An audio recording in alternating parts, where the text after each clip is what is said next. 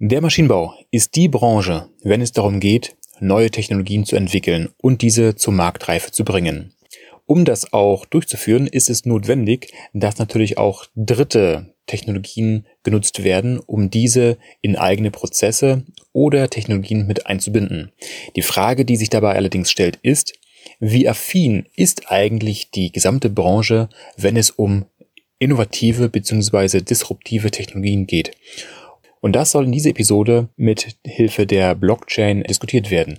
Und somit willkommen bei Form und Lage, dem Technik-Podcast für den Sonnenmaschinenbau. Mein Name ist Steffen Beutler.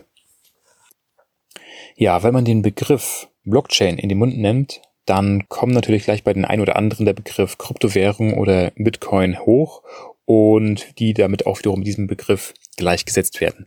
Das soll allerdings hier nicht Bestandteil dieser Episode sein. Hier soll es wirklich nur um den Bereich Blockchain gehen.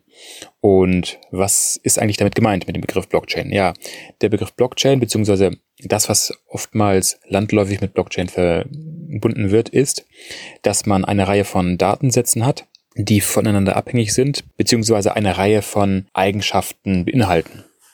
So, und diese Eigenschaften, die haben auch eine Reihe von Funktionen und dementsprechend auch von Vorteilen. Und diese möchten wir uns mal hinsichtlich der Anwendung im Maschinenbau etwas genauer anschauen. Dazu ist allerdings die Frage, ja, neue Technologien nutzt man eigentlich nur dann, wenn man damit Probleme lösen möchte oder bestehende Anwendungen optimieren möchte. Und die Frage im Maschinenbau ist nun, welche Probleme haben wir hier zum ersten und zum zweiten, wo haben wir jetzt hier unbedingt äh, Optimierungsbedarf, sodass man dort eine Blockchain anwenden muss. Da muss man natürlich ähm, sich ein bisschen mehr mit diesem Bereich vertraut machen, um dazu mal einige Beispiele äh, zu finden, in die in für die Anwendung sinnvoll sein können. Ein einfaches Beispiel, welches natürlich nicht nur für den Maschinenbaubereich gilt, ist, wenn es darum geht, ähm, die Vertraulichkeit von Dokumenten und die Richtigkeit von Dokumenten sicherzustellen. Was ist damit gemeint? Wenn wir beispielsweise ähm, technische Spezifikationen haben oder Änderungsvermerke oder sonstiges, ist es natürlich immer wichtig, dass dieser auch ähm, von der richtigen Stelle kommen und auch bei der richtigen Stelle landet, sodass dann Änderungswünsche oder überhaupt äh, Merkmale in gewisse Produkte eingepflegt werden können. Nun ist es so, dass Projekte, gerade Großprojekte, werden immer unübersichtlicher, beziehungsweise dass dort immer mehr und mehr Personen auch wirken, sodass oftmals die Zuständigkeit und die Vertrauenswürdigkeit hm, ein bisschen fragwürdig ist. Und das ist natürlich immer dann so ein bisschen delikat, wenn man Großprojekte hat, in denen natürlich auch wiederum eine gewisse Fluktuation vom Personal herrscht, Punkt eins und Punkt zwei, wenn viele, viele Subunternehmen dort eingespannt werden. Und so dass man natürlich keinen, so dass man natürlich dann wiederum keinen äh, richtigen Überblick hat. Dabei kann uns die Blockchain helfen, indem wir beispielsweise die Änderungen in Dokumenten über eine Blockchain abbilden. Was damit gemeint ist, dass in solch einer, ja, ich sag's mir schon wieder, Blockchain Änderungen integriert sind und dann aber auch ganz genau steht, ja, was ist jetzt genau geändert worden und von welcher Person, an welchen, zu welchem Zeitpunkt, mit welcher Rolle. Damit dort äh, zum ersten eine Rückverfolgbarkeit sichergestellt ist und auch wiederum die Echtheit von Änderungen oder von Dokumenten selbst bestätigt wird, ohne dass man wiederum nachforschen muss, ja, darf der das überhaupt? Von wem kommt das? Wer ist das? Muss ich das jetzt noch von meinem Chef absegnen lassen oder von jemand anders? Das ist zum Beispiel mal ein Punkt, was recht interessant sein kann, wenn wir eher im Projektmanagement sind. Und bloß das Projektmanagement wird natürlich nicht nur von dem, von der Maschinenbaubranche bearbeitet, sondern auch noch vielen, vielen, vielen anderen Bereichen. Schauen wir uns hier allerdings noch ein paar Probleme an, die für den Maschinenbau beziehungsweise für den technischen Bereich so ein bisschen ähm, spezifischer sind.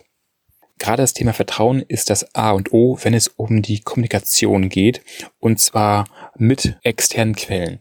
Beispielsweise, wenn es darum geht, Sensordaten einzulesen und zu verarbeiten oder anderes, also von Kameras oder vom Wetter oder wie auch immer.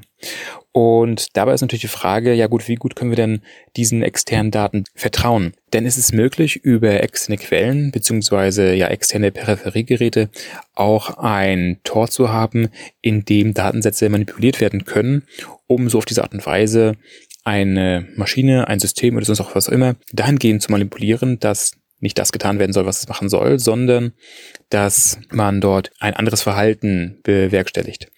Und dabei können zum Beispiel auch äh, Blockchains wie zum Beispiel Chainlink dabei helfen, dass das Vertrauen von externen Quellen sichergestellt wird und so die Daten auch mit einem, ja, mit einer gewissen Sicherheit an den zu verarbeitenden Ort übertragen werden. Ein anderes Beispiel wäre beispielsweise, wenn es um die technische Überprüfung oder Abwicklung von, ja, ich sag mal, Smart Contracts gilt. Sagen wir irgendwelche Vereinbarungen und Verträge oder was auch immer, was wiederum durch eine weitere Blockchain Ethereum sichergestellt werden kann dadurch, ähm, denn dieses ähm, Ethereum-Netzwerk oder die Ethereum-Blockchain sorgt nämlich dafür, dass Verträge in eine maschinenlesbare Form heruntergebrochen werden können, um diese so auf diese Art und Weise sicherzustellen.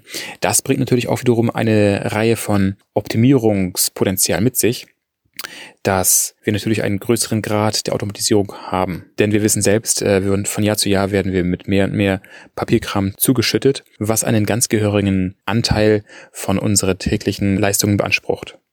Einen weiteren Aspekt, den wir mit betrachten können, ist beispielsweise, ja gut, in diesem Fall ist es doch eine Kryptowährung und zwar äh, IOTA. Denn wenn wir uns jetzt einmal ein bisschen weiterspinnen, ist es so, dass gerade im Sinne von Internet of Things, also IoT, dass hier auf diese Art und Weise, dass in diesem Bereich ja auch Devices oder ja, Fahrzeuge, Geräte, Maschinen miteinander kommunizieren. Und gerade wenn Maschinen miteinander kommunizieren, kann es natürlich auch sinnvoll sein, auch hier gewisse Dienstleistungen anzubieten. Und gerade dann, wenn eine Dienstleistung, also eine Leistung erbracht wird, dann hat man natürlich hier auf der anderen Seite auch wiederum den Anspruch auf eine Gegenleistung. Und jetzt können natürlich die Maschinen an sich keine eigenen ähm, Konten besitzen, indem man mal eben ja ähm, Guthaben bucht. Aber was man auf der anderen Seite machen kann mit dem mit der sogenannten Kryptowährung IOTA, IOTA ist, dass die, dass hier eine digitale Währung geschaffen wird und zwar für Mikropayments, also für Mikrozahlungen, die beispielsweise Maschinen untereinander leisten können, um sich gewisse, um gewisse Leistungen in Anspruch zu nehmen. Und das ist zum Beispiel auch ein ganz interessanter Part, wenn wir ein bisschen weiter denken, zum Beispiel an das autonome Fahren oder an künstliche Intelligenz oder oder oder oder an irgendwelche nicht, noch nicht denkbaren Dienstleistungen, die nicht nur zwischen Unternehmen oder Personen stattfinden, sondern natürlich auch zwischen Maschinengeräten und sonstigen stattfinden können. Man sieht, dass der Bereich ähm, Blockchain gerade im Maschinenbau oder auch in unserem täglichen Leben vielleicht sogar in Zukunft, vielleicht sogar in naher Zukunft eine Rolle spielen kann, die uns das Arbeiten wohl möglicherweise doch stark vereinfachen kann. Das war's wieder mal mit dieser kurzen Episode, um hier einen kleinen Impuls zum Nachdenken anzuregen und dementsprechend mach was draus.